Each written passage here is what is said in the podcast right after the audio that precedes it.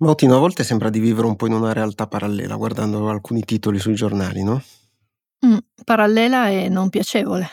No, infatti, perché un mese fa su molti giornali avevate letto probabilmente notizie sul fatto che la pillola contraccettiva sarebbe diventata gratuita grazie a una decisione dell'Agenzia Italiana del Farmaco. Vi avevamo poi raccontato in una puntata, oltre a come funziona la pillola, anche quali erano stati i criteri per questa decisione che comunque non era ancora definitiva e avevamo proprio invitato a essere un pochino cauti.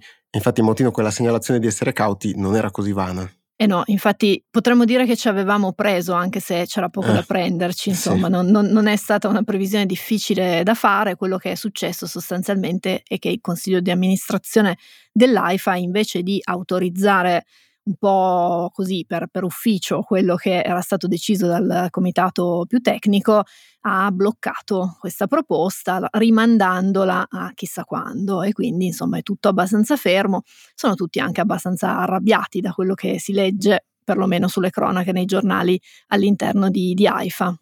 Eh sì, perché la decisione sembrava ormai fatta, di solito, anzi, dopo che si è espresso il comitato, è quasi un pro forma, diciamo anche burocratico, perché la parte tecnico-scientifica è già stata fatta prima, e invece adesso viene rimesso praticamente tutto in discussione, è stato tutto rinviato a varie commissioni se ne dovrà riparlare ancora a lungo. Noi ovviamente vi terremo aggiornati sugli sviluppi di questa vicenda, intanto però oggi vi aggiorniamo su altre cose, parliamo di alluvioni in Emilia-Romagna e di cambiamento climatico, di un'inattesa svolta sulla genetica in agricoltura e poi di quadri alla birra. Wow!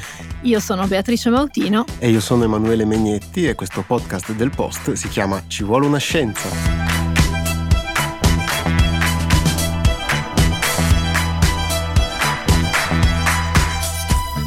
E torniamo a parlare dell'alluvione che ha interessato l'Emilia Romagna e la parte settentrionale delle Marche a metà maggio perché c'è un aggiornamento importante sulle possibili cause che è stato pubblicato proprio questa settimana e il primo studio di attribuzione, vedremo anche che cosa significa naturalmente e che sta facendo anche piuttosto discutere. Però prima di arrivare a quello studio bisogna avere un poco di basi e quindi visto che il nostro podcast cerca di darvi anche quelle basi per capire le cose, iniziamo da principio.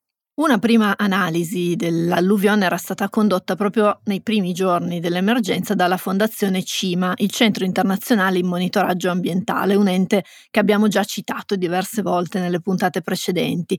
In quell'analisi emerge che, qui citiamo testualmente, è evidente come gli impatti disastrosi siano frutto di una combinazione fra precipitazioni abbondanti e stato dei suoli umidi a causa delle precipitazioni precedenti.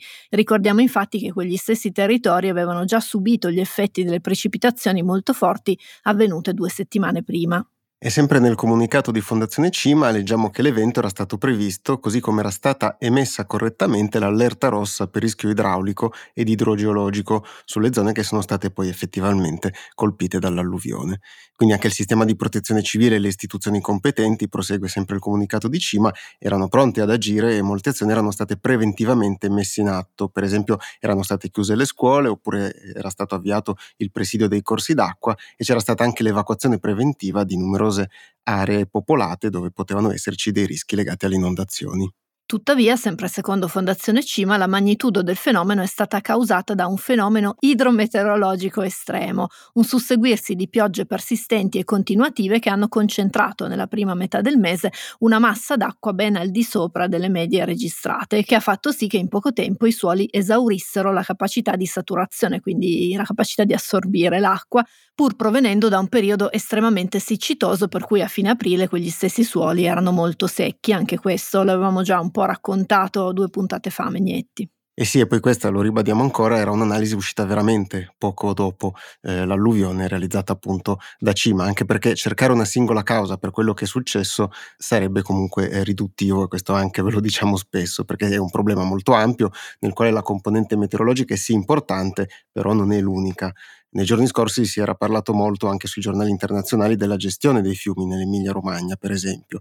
Parliamo di una regione che è molto urbanizzata e che negli ultimi decenni ha ridotto lo spazio in cui l'acqua può fluire liberamente. I fiumi sono stati incanalati, ristretti oppure deviati, che è una cosa che succede spesso anche in altri luoghi d'Italia.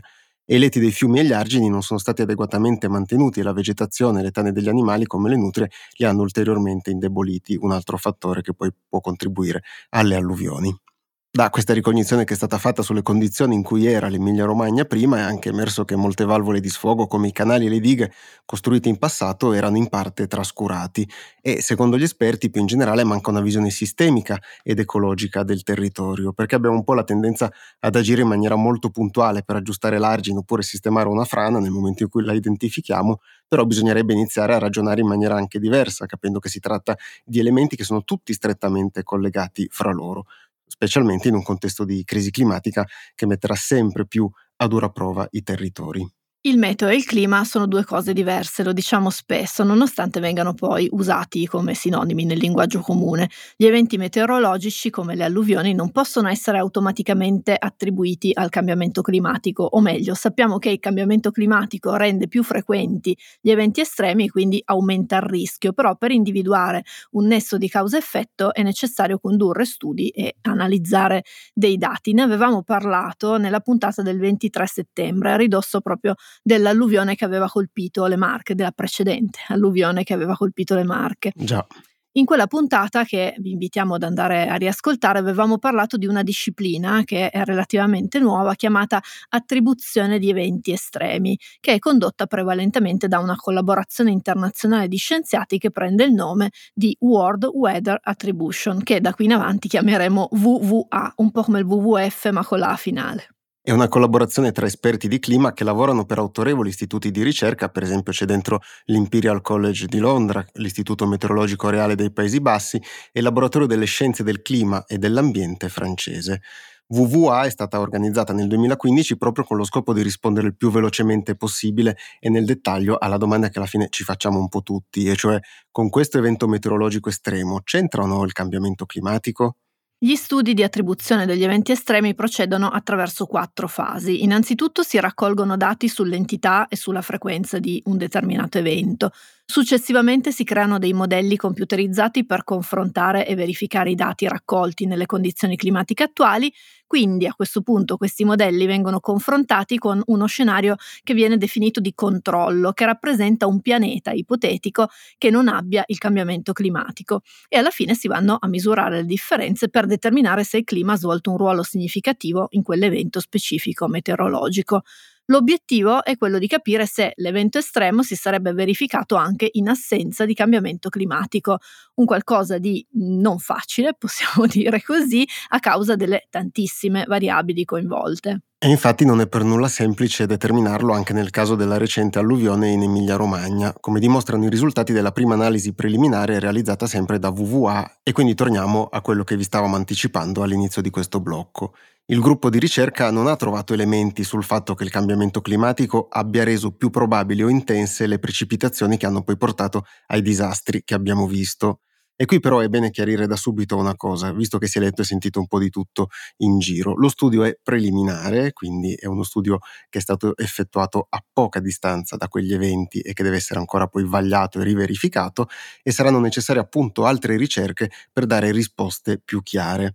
E anche qui ribadiamo, visto che lo abbiamo già raccontato diverse altre volte, che la difficoltà principale sta nel fatto che un singolo evento atmosferico, per quanto estremo e catastrofico, è molto difficile da ricondurre a un fenomeno più ampio e che dura da molto tempo dovuto al riscaldamento globale.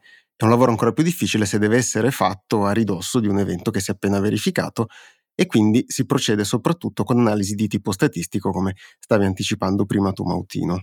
Nel caso dell'Emilia-Romagna, il gruppo di ricerca ha messo a confronto la quantità di pioggia che ha portato all'alluvione con i dati su quanto piove solitamente in quella zona, rifacendosi alle serie storiche che risalgono fino agli anni 60.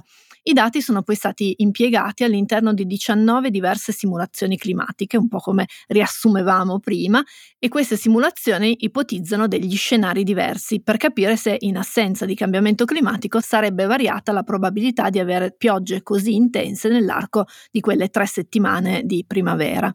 In nessuna delle simulazioni sono emersi dati per ritenere che quelle precipitazioni sarebbero state meno probabili oppure meno intense in assenza, diciamo così, di cambiamento climatico. Per fare queste simulazioni si utilizzano particolari software e algoritmi, ne esistono di diverso tipo che tengono in considerazione variabili diverse e da questi deriva poi l'importanza di effettuare più simulazioni. Eh sì, e quando fai una simulazione crei una sorta di griglia sul territorio e più questa è fitta perché sono piccoli quadratini che delimitano una zona, più avrai risultati precisi perché potrai andare a vedere proprio in una piccola zona che cosa è successo. Le simulazioni fatte da WWA sono basate su una griglia con una risoluzione spaziale di 12 km, quindi non è molto definita per un territorio come quello dell'Emilia-Romagna, che varia tantissimo fra le zone rilevate appenniniche e quelle via via più pianeggianti fino al mare. Il fatto è che simulazioni con una maggiore risoluzione, quindi che abbiano dei quadratini più piccoli, richiedono maggiori potenze di calcolo e più tempo per essere realizzate, costano di più e sappiamo spesso che il mondo della ricerca non è finanziato a sufficienza anche per queste attività.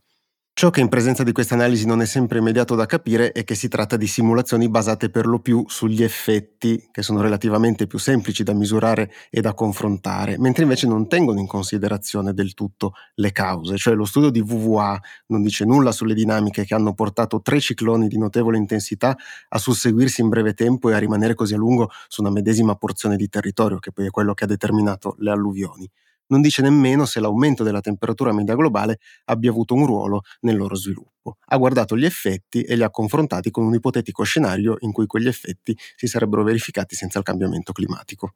I dati, quelli su come sono andate le cose intorno al 2, al 10 e al 16 di maggio, ci dicono comunque qualcosa su quei tre cicloni e anche sulle dimensioni del fenomeno. La quantità di pioggia caduta nei primi 21 giorni di maggio è stata la più alta mai registrata in Emilia-Romagna in tre settimane consecutive, se si prende come periodo di riferimento il trimestre tra aprile e giugno. Si stima che un fenomeno di questo tipo abbia un tempo di ritorno di 200 anni, cioè che la probabilità che si verifichi in un dato anno è circa dello 0,5%. La ricerca sul clima ha ormai dimostrato che il fenomeno del riscaldamento globale sta causando un aumento generale delle inondazioni in diverse parti del mondo. Tuttavia è importante ricordare che gli effetti del cambiamento climatico variano molto da regione a regione. In alcune zone, ad esempio, è previsto un aumento della frequenza di altri eventi meteorologici estremi come la siccità e una zona alluvionata in un certo periodo può comunque fare i conti con prolungati periodi di siccità in altri periodi dell'anno ed è un po' anche quello che è successo da noi. Eh. Esattamente, anche perché l'Italia è un buon esempio delle molte differenze che si possono avere anche in un singolo paese. Il nostro territorio ha una morfologia che è molto complessa e variegata, con regioni che si distinguono per caratteristiche geografiche e climatiche che sono molto specifiche e quindi di conseguenza gli effetti del cambiamento climatico possono anche manifestarsi in modi diversi in diverse parti del paese. Se estendiamo ulteriormente la vista, possiamo dire che l'impatto del riscaldamento globale non è uniforme in tutto il mondo né all'interno appunto di un singolo paese Importante studiare attentamente le caratteristiche specifiche di ogni regione per comprendere come il cambiamento climatico influenzerà le condizioni meteorologiche e gli eventi estremi in quel particolare contesto, perché solo attraverso una comprensione approfondita di queste dinamiche potremo essere in grado di adottare delle misure adeguate per adattarci e per mitigare gli effetti del cambiamento climatico che, come sappiamo purtroppo, ormai è inevitabile. Trovate ulteriori dati e dettagli sul post. Nell'articolo non si può ancora dire se il cambiamento climatico abbia avuto un ruolo nelle alluvioni in Romagna, scritto da Ludovica Lugli, che si occupa spesso, tra l'altro, di argomenti legati al clima. Per il suo articolo ha intervistato vari esperti, compreso Davide Faranda, fisico dell'atmosfera, tra i partecipanti allo studio di WWA. In concomitanza con la presentazione dell'analisi, Faranda ha espresso qualche preoccupazione sull'accoglienza che ricevono degli studi come questi. Lo citiamo testualmente, frequento i social e so che il messaggio dello studio potrebbe essere riportato in modo impreciso. Io voglio dare il messaggio più veritiero possibile, non sono un attivista ambientalista ma uno scienziato. Mi interessa dare il messaggio corretto, però non voglio che questo messaggio venga usato dagli scettici del cambiamento climatico per dire cavolate. E infatti proprio sulle cavolate ci siamo interrogati anche noi, nel senso che ci siamo interrogati molto sul taglio da dare a questo blocco che come capirete è complicato da raccontare, perché parlare di crisi climatica oggi significa infilarsi in un dibattito che è estremamente polarizzato e politicizzato, fatto di opinioni molto nette e anche poco inclini poi a cambiare, e però anche di tante strumentalizzazioni, sia da una parte che dall'altra. L'alluvione stessa in Emilia-Romagna è stata usata per ribadire la gravità della crisi climatica, però allo stesso tempo anche per sminuirla, prendendosi gioco di chi da tanto tempo parlava di siccità, che però effettivamente c'era in quell'area geografica e che probabilmente si ripresenterà anche nei prossimi mesi. Succede ogni volta, ogni nevicata, escono puntuali gli articoli che puntano a ridimensionare il riscaldamento globale e ti dicono ecco vedete fa freddo, nevica ancora, sta nevicando magari in un mese in cui di solito non nevica, succede una volta e però questo viene usato per dire che il riscaldamento riscaldamento globale non esiste e lì purtroppo c'è poco da fare, è chiaro che si seguono agende diverse da quelle della chiara informazione scientifica. In questo caso però c'è un elemento ulteriore. Sarà molto facile strumentalizzare questo studio per dimostrare che gli ambientalisti esagerano, per esempio, e probabilmente ci sarà chi dall'altra parte proverà a ridimensionare questi risultati per poter difendere invece la propria battaglia. E invece, come ci ricordava proprio Faranda nella sua dichiarazione, molte persone fanno gli scienziati, non sono attivisti, quindi né in un senso né nell'altro gli interessa dare un messaggio che sia corretto.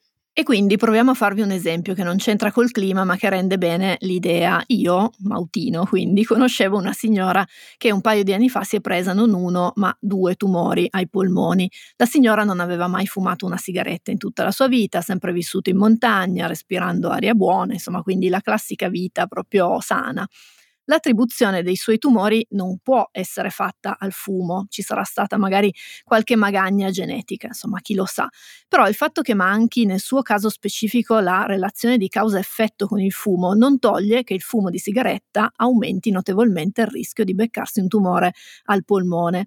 Allo stesso modo il fatto che lo studio di attribuzione non assegni questo specifico evento al cambiamento climatico non toglie che il cambiamento climatico esista e aumenti il rischio e la frequenza proprio degli eventi estremi. L'errore che fanno in tanti infatti è di usare la parte per il tutto, cioè di prendere l'esempio singolo per dimostrare una dinamica che deve per forza di cose essere guardata nella sua complessità e usando gli strumenti messi a disposizione dalla statistica. E qui ci aggiungiamo anche che per la nostra testa non è sempre facilissimo comprendere eh la, no. la probabilità, la statistica e tutto il resto. Il singolo evento può essere una conferma o un'eccezione, però non modifica il fenomeno più grande e generale. Questo vale per chi userà strumentalmente questo studio per smontare il cambiamento climatico, come spesso si dice, ma serve anche a ricordarci di resistere alla tentazione di usare un singolo evento per dimostrare che il riscaldamento globale esiste. Non ce n'è bisogno che esista, è un fatto e non ci servono ulteriori prove.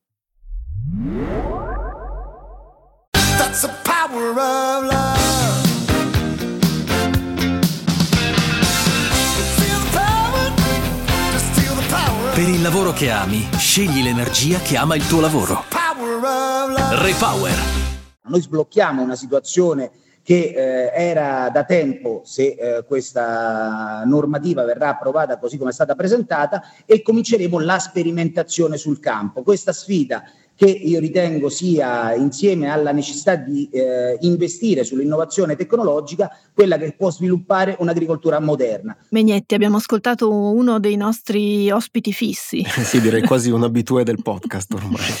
Era il ministro dell'Agricoltura, della Sovranità Alimentare e delle Foreste, Francesco Lollobrigida, che il 19 maggio scorso, all'inaugurazione del Food and Science Festival, ha detto che da lì a poco, insomma, sperava che eh, sarebbe stato approvato un emendamento per autorizzare la sperimentazione in campo delle TEA, cioè le tecnologie di evoluzione assistita. L'approvazione è arrivata poi martedì 30 maggio ed è la prima volta che un Parlamento nazionale legifera in maniera specifica su questa materia. L'emendamento è stato tra l'altro votato all'unanimità da tutte le forze politiche e la sensazione che aleggia nell'ambiente scientifico è un po' un misto di stupore ma anche di entusiasmo. Ma che cosa sono queste tecnologie di evoluzione assistita, cioè appunto le TEA? Beh, se ci ascoltate da un po' le conoscerete, anche se non le abbiamo mai chiamate così. Ci siamo riferiti diverse volte a queste tecniche chiamandole con il loro nome più scientifico, diciamo, cioè tecniche di editing genomico o genome editing, spiegando per bene anche come funziona la più famosa di queste tecniche di tagliuzzare il materiale genetico che si chiama CRISPR-Cas9, che ha fatto vincere il premio Nobel per la chimica a Jennifer Doudna e a Emmanuel Charpentier nel 2020. Come dicevo, si tratta di fatto di sistemi che permettono di tagliare e cucire pezzi di DNA rendendo molto più precisa e accessibile quella che è la modifica del materiale genetico rispetto alle tecniche utilizzate in precedenza. Se volete approfondire oppure ripassare un pochino potete andare a cercare la puntata del 30 settembre 2022 in cui avevamo raccontato estesamente CRISPR-Cas e tutto quello che ha intorno.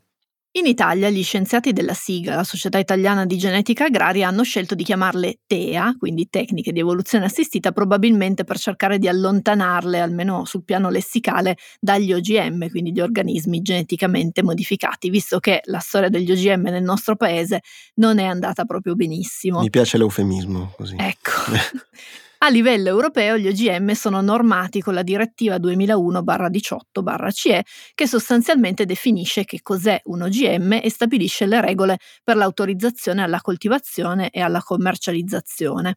Questa direttiva non tiene conto di queste nuove tecniche di editing genomico o TEA, banalmente perché nel 2001, quando è stata scritta, eh, non c'erano ancora e quindi non le avevano per forza prese in considerazione e quindi viviamo in una specie di limbo legislativo con tecniche che non sono legalmente OGM, però non si sa nemmeno come possono essere classificate, motivo per cui nel 2021 la Commissione europea ha avviato un percorso per ridefinire il quadro giuridico che norma le piante ottenute con queste tecniche. La presentazione di una proposta legislativa era prevista nel secondo trimestre del 2023, però c'è un po' di maretta fra la Commissione e il Parlamento europeo ed è quindi probabile che la proposta slitti più in là, vedremo nelle prossime settimane. Gli scenari comunque possibili sono tutto sommato due. Se la Commissione inserirà l'ETEA nella definizione di OGM, la situazione non cambierà molto rispetto a quella attuale, perché a quel punto saranno praticamente equiparate.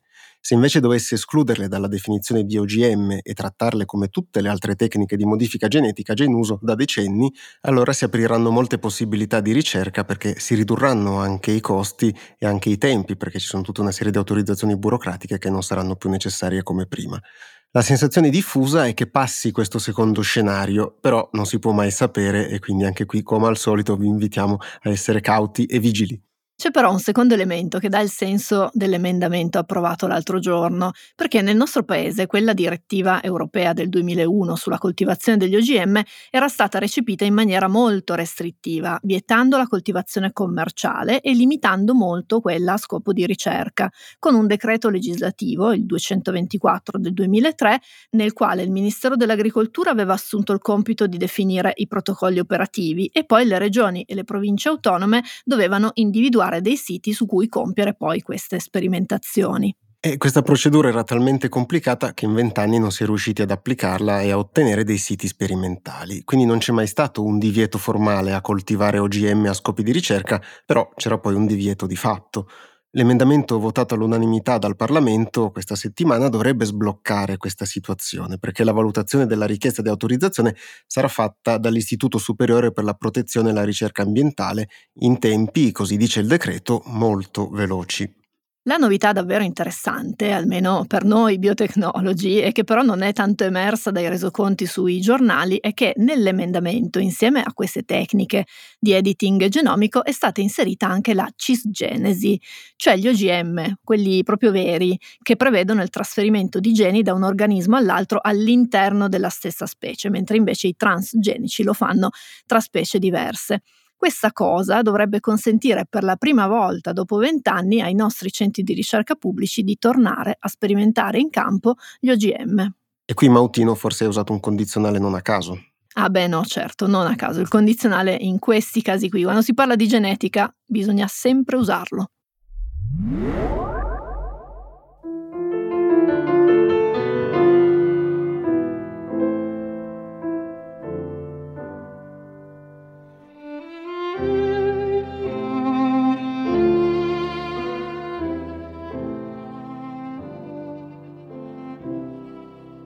Una ragazza è sulla soglia della porta di un granaio. Due bambini sullo sfondo la osservano da poco distante all'ombra di un grande albero. La luce radente dorata illumina il vestito della ragazza prima che faccia il suo ingresso. Sembra quasi di vedersi levare un poco di farina fra i raggi. Megnetti. Sì. Allora, la volta scorsa avevi i velieri. Sì.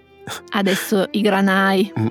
Non è che ci sono degli altri insetti di mezzo perché ci hanno scritto che quella puntata lì l'hanno ascoltata mentre mangiavano ecco. e non sono stati contenti. No, no, no, questa volta stiamo parlando di arte, quindi non c'entrano gli insetti. Di arte, mm. va bene, forse, forse, sono più preoccupata di prima. no, stavo descrivendo uno dei quadri più famosi di Christian Köbke, che è uno dei principali esponenti dell'epoca d'oro della Danimarca, poi insieme a altri suoi connazionali, come per esempio Christopher Wilhelm Eckersberg, che era il maestro di Köbke. Sento che la stai prendendo molto alla larga. Ma in realtà meno di quanto immagini, tanto ormai secondo me hai capito dove vado a parare, perché comunque li hai visti anche tu quei quadri. Comunque, senza rubare il mestiere a chi fa i podcast sulla storia dell'arte, la cosiddetta epoca d'oro della Danimarca nelle arti coincise con la prima metà dell'Ottocento e fu caratterizzata da una grande produzione creativa nell'architettura, nella musica, nella letteratura, ma anche nella filosofia e nella pittura, anche grazie alla forte ispirazione fornita dal romanticismo tedesco, del resto erano paesi confinanti. E tutto questo in decenni che erano comunque tumultuosi per la storia della Danimarca, fra guerre e anche una complessa bancarotta da gestire.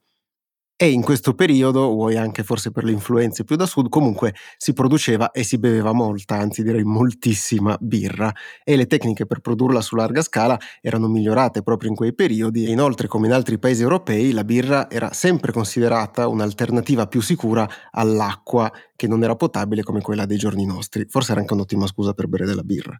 Ma sì, in, in genere si trovano scuse del genere, è più sicura. Eh. Anche il tè volendo, però andava così. Bevevano birra anche i pittori e questa finiva anche nei loro quadri, però attenzione non perché ce la versassero sopra accidentalmente al terzo o quarto boccale. I pittori utilizzavano gli scarti di produzione della birra per preparare i loro supporti pittorici. E qui arriviamo finalmente alla sostanza di questo, di questo, blocco, perché in generale prima di stendere i colori è importante effettuare quella che viene chiamata imprimitura, cioè applicare uno strato alla tavola oppure alla tela che dovrà essere dipinta in modo da dare una base e rendere più stabile e duraturo il dipinto. È quello che con i trucchi, quelli per il viso, si chiama primer. Ecco che a loro modo sono opere d'arte se fatti bene, no? Ma sì, dai. Ecco. Comunque, uno dei metodi più impiegati oggi consiste soprattutto nell'applicare gesso e colla animale, attendere poi che si asciughi e infine passare sopra la pittura. Un tempo si utilizzavano delle sostanze diverse in base alla disponibilità e alle conoscenze dell'epoca. Alcuni testi storici del periodo d'oro danese sembravano suggerire che nell'ampia varietà di sostanze impiegate rientrassero anche, come dicevi tu, gli scarti dovuti alla preparazione della birra, però non era chiaro se le cose stessero davvero così e c'era solo un modo per scoprirlo, andare a vedere. E quindi ci ha pensato un gruppo di ricerca dell'Università di Copenaghen che ha analizzato la composizione chimica di 10 dipinti realizzati da Eckersberg e Köpke, che erano i due pittori di cui parlavo all'inizio, compreso quello del granaio. Hanno utilizzato minuscoli campioni derivati da questi quadri che erano già stati prelevati un tempo e li hanno analizzati con la spettrometria di massa, che è una tecnica che in questo caso ha permesso di distinguere le proteine presenti nei campioni e di ricostruirne poi l'origine. Quindi il loro è stato uno studio di proteomica, quella branca della biologia che si occupa appunto di identificare le proteine e poi caratterizzarle in base alla loro struttura, alla loro funzione, alle attività a cui sono legate e anche al modo in cui interagiscono a livello molecolare. Mentre la genomica, di cui abbiamo parlato spesso, ma mai abbastanza, studia ecco. il corredo genetico di un organismo, la proteomica si occupa di tutto il corredo proteico che una cellula contiene in un dato momento. E quindi dall'analisi del gruppo di ricerca è emerso che nei campioni c'erano notevoli quantità di proteine provenienti da cereali che sono solitamente impiegati per fare la birra, per esempio l'orzo, il grano saraceno oppure la segale, nonché tracce di lieviti e le concentrazioni che hanno riscontrato sono tali da rendere molto improbabile che ci fossero state delle contaminazioni accidentali, anche perché hanno trovato queste sostanze in diversi quadri. Lo studio è stato pubblicato sulla rivista Science Advances, che lo diciamo, abbiamo citata più volte in questa sezione di articoli, diciamo così, un po' più strani del, sì. degli altri, insomma, ricerche un po' più bizzarre. Comunque, questo studio ipotizza che i produttori di birra si fossero messi a vendere i prodotti di scarto all'Accademia Reale Danese di Belle Arti, dove gli artisti li utilizzavano per preparare i loro supporti pittorici in modo poi da garantire la successiva adesione del colore. Ora una domanda legittima che voi ecco. che ci ecco. ascoltate potreste farvi è ma a che ci serve sapere tutto, tutto questo?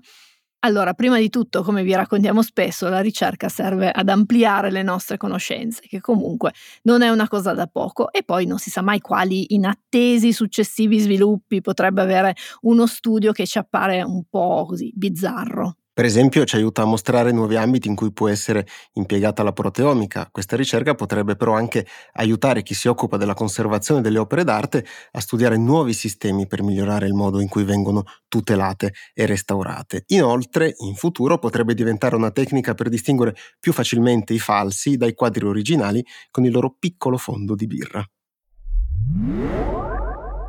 Birretta Megnetti? Ah, ecco, per stimolare la vena artistica a questo punto, forse. No, va bene, arriviamo al fondo di, di, questa puntata. Vi ringraziamo per averci ascoltati. Vi invitiamo, se volete scriverci, a farlo a ci vuole una scienza chiocciola ilpost.it. Vi ricordiamo che trovate queste e tutte le altre puntate del podcast sull'app del post e su tutte le piattaforme, compreso Spotify, in diversi siti che ogni tanto non ci trovate. Allora basta schiacciare il tasto segui e così ci avrete sempre fra i podcast segnalati anche da quella piattaforma. E come sempre ci sentiamo venerdì prossimo. Ma anche sabato, anche domenica, insomma potete ascoltarci quando vi pare. Ciao.